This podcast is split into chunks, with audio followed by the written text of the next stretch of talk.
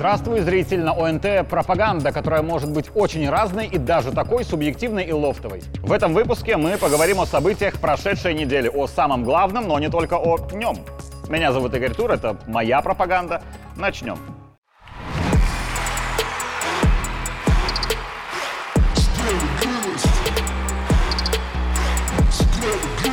Почувствуй справедливость. Нуга, карамель и молочный шоколад в новом батончике «За Спартак». За Спартак! За справедливость. Из всех искусств для нас важнейшим является кино, как говорил Ленин.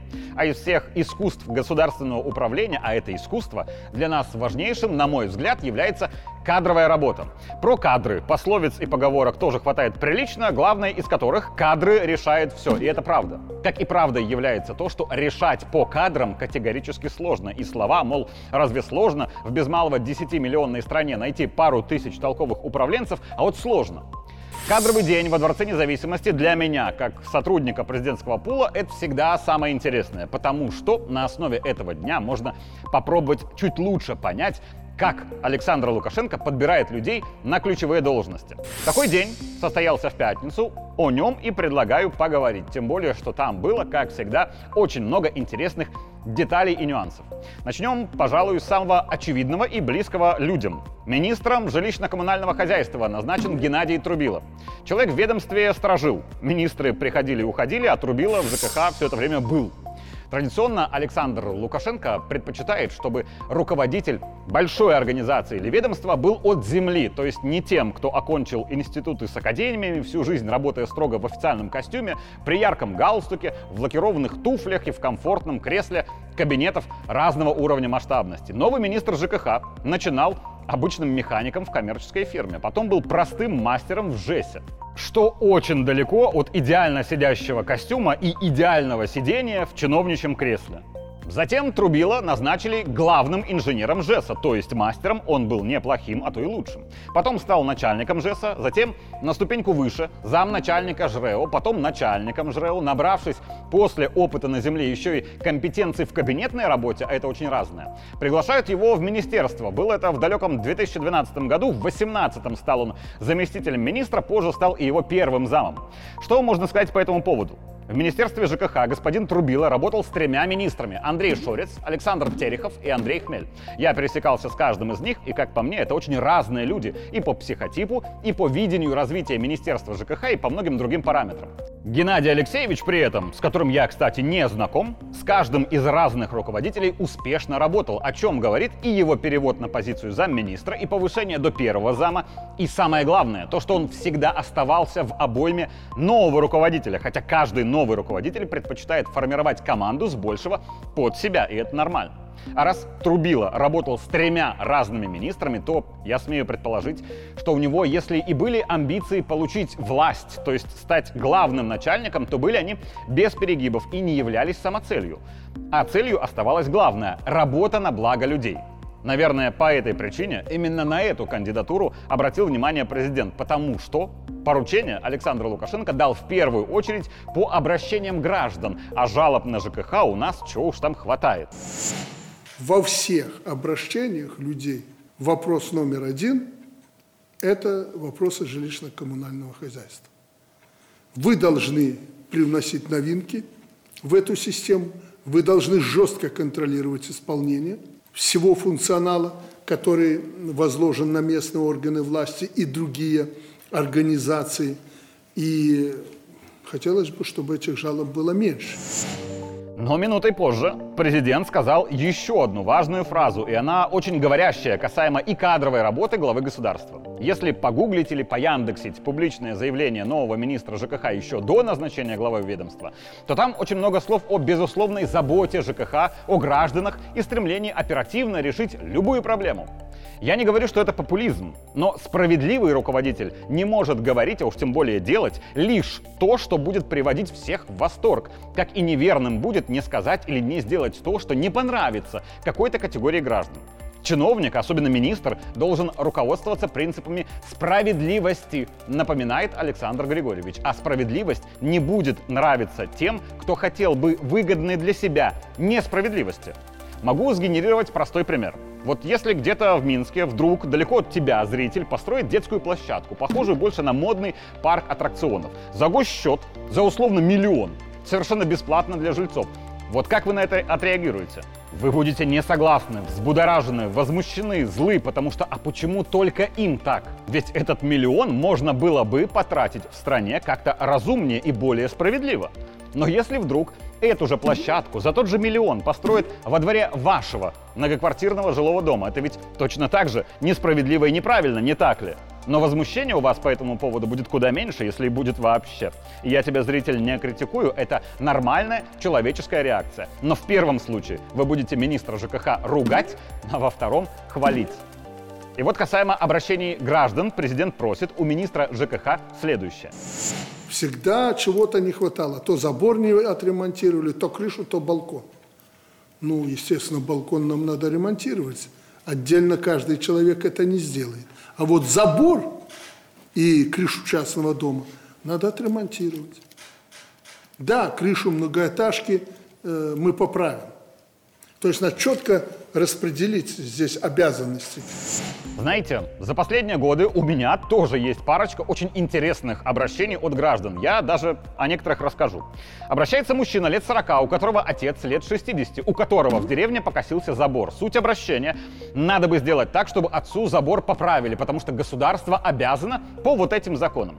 Давно, спрашиваю, забор покосился? Где-то с год назад, отвечает мне сын отца. Все это время сын ведет героическую борьбу с местной властью за забор. Спрашиваю, а вы от отца далеко живете? Нет, говорит, папа в деревне, я в райцентре, километров 8 мне до него. И когда я говорю, мол, это же ваш папа, он рядом, а вы сами забор для своего папы в порядок привести не можете, на меня выливается комбинация слов избрания и возмущения, потому что как это я посмел сказать, сделайте сами. У нас социальное государство, которое должно заботиться о людях. Этому сыну я ответил, что в моем понимании социальное государство – это помощь тем, кто без этой помощи действительно не может никак. А если местная или любая другая власть дует в попу взрослым людям, выполняя любую прихоть, лишь бы не пожаловался наверх человек, это не социальность, это без малого преступление. Потому что такой подход воспитывает в людях иждивенчество существования. И второй пример. Условно, деревня под Минском. Ну, как деревня? Все в коттеджах, которые за пару лет выросли как на дрожжах. А дорога выросла не идеально гладкая, не из лучшего асфальта, а грунтовая. Когда житель деревни едет по ней к себе в коттедж на внедорожнике, то треск камушков под колесиками и легкое покачивание салона раздражают ушки и попку жителя деревни. И вот деревня собирает в чате совет и начинает трясти местную власть, чтобы была дорога. Местная власть, более чем адекватная, говорит, ребята, у нас таких деревень, как ваша, еще сотни. У многих дороги похуже, а деньги мы не печатаем. Так что сначала мы сделаем хоть какие нормальные дороги им, а потом супер крутую вам. Совет деревни это не устраивает, потому что в природе бывает дождик, и когда водичка капает не на асфальтик, то бывает грязька, от которой пачкаются колесики внедорожника, а еще и, не дай бог, кроссовочки их обладателей. Местная власть говорит, так, предложение у нас такое, пополам, раз вы такие настойчивые. Денег, видимо, у вас хватает. С нас часть на материалы плюс работа, часть денег на асфальт вы соберете. Годится? Нет, говорит деревня, не годится, потому что ты председатель государства. Вы нам в социальном государстве обязаны дорогу. А на коттеджи и внедорожники вы не смотрите. Это мы сами себе заработали. А вот на дорогу сбрасываться мы не обязаны, не должны, не хотим и не будем.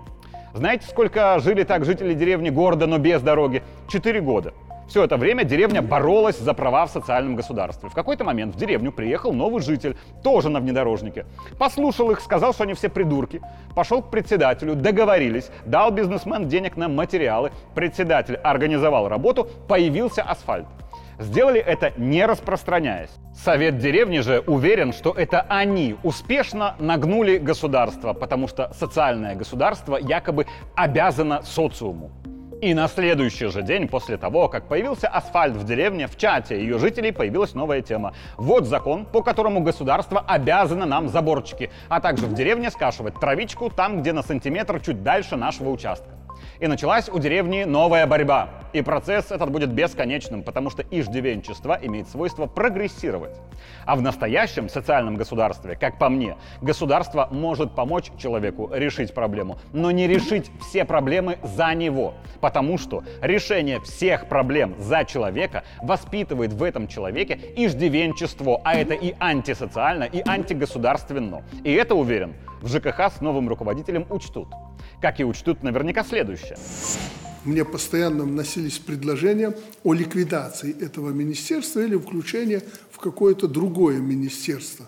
Потому что якобы функции пересекаются, многие функции реализуются местными органами власти, некоторые функции входят, ну, допустим, Министерство строительства, смежные и так далее. Я не считаю, что это так. Легкий штрих по вот этой теме и о том, что диктатура у нас разумная. Не первый раз Лукашенко говорит о том, что ему его чиновники предлагают ликвидировать Министерство ЖКХ. Не первый же раз Лукашенко говорит, что такое решение принимать он не будет. Но вот об этом президент говорит снова. Из этого два вывода. Первый. Наши чиновники, зная, что глава государства против, все равно предлагают. Следовательно, рушится навязываемый СМИ стереотип, что все в госуправлении боятся сказать что-то поперек батьки и предлагают только то, что он хочет слышать. Нет, это не так. И второе, контрмнение и альтернативную точку зрения Александр Григорьевич может и хочет слышать. И если кто-то имеет точку зрения, отличную от позиции президента, но президенту говорит не ее, а кивает и поддакивает, то проблема не в Лукашенко, а в этом чиновнике. Пятницу уже экс-министр сельского хозяйства и продовольствия Игорь Брюло отправился в Витебск помощником президента, инспектором по области, о чем было известно еще после того самого селекторного совещания. Если ты это воспринимаешь как ссылку, ну вот твои проблемы. Тебе нужно пройти этот этап. И если ты там возьмешься крепко, то и результат будет, и для тебя лично будет очень полезный результат.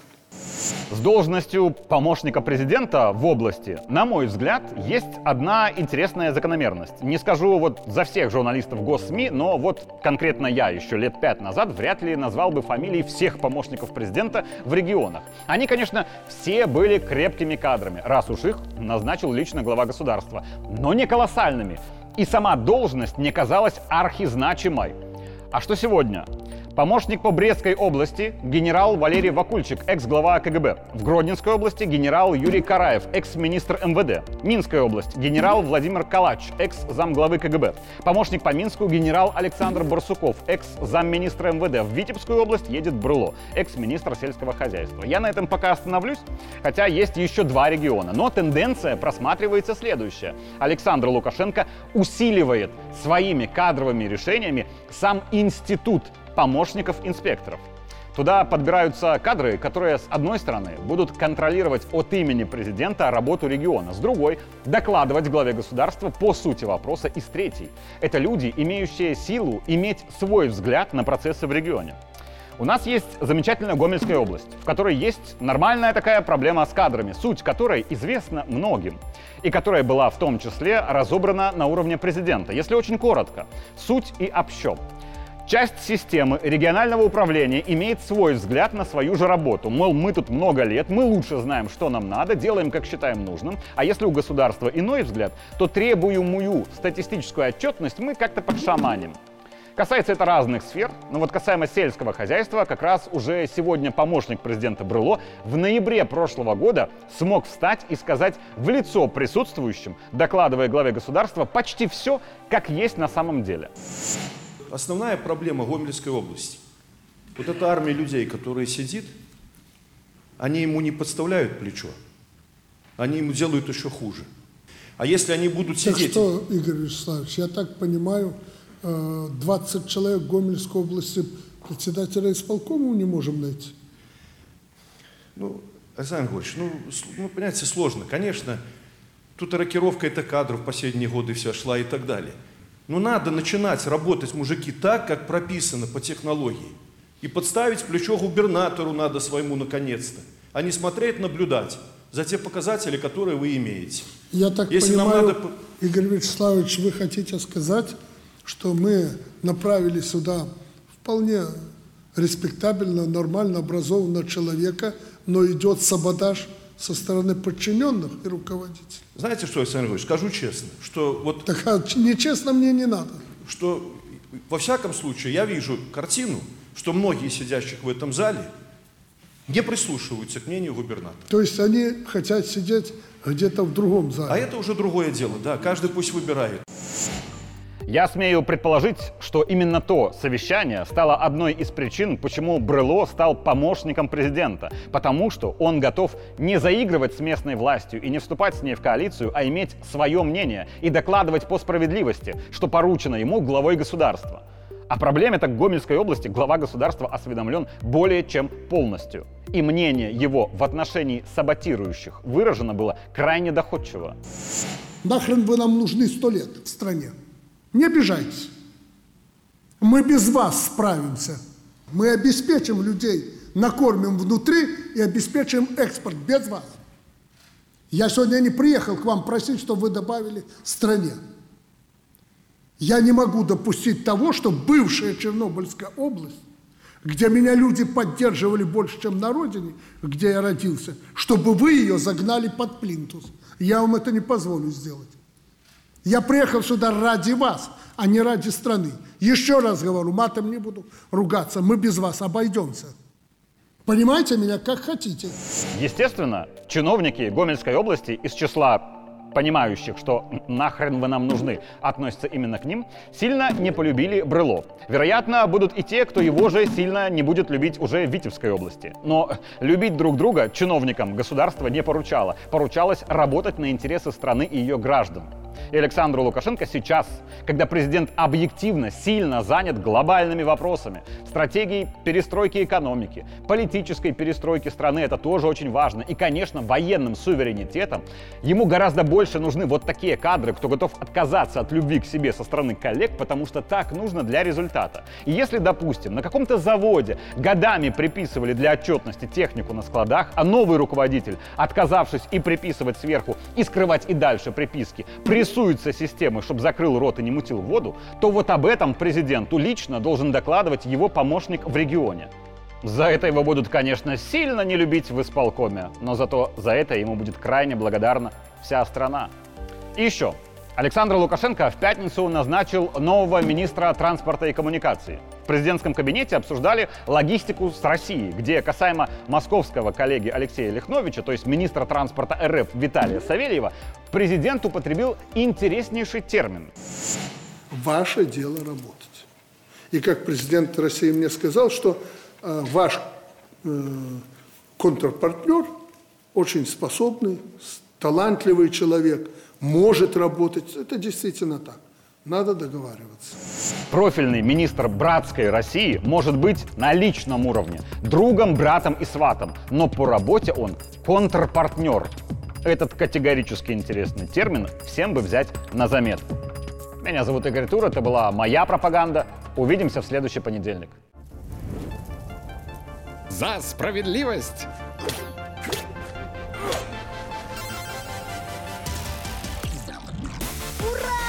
Почувствуй справедливость!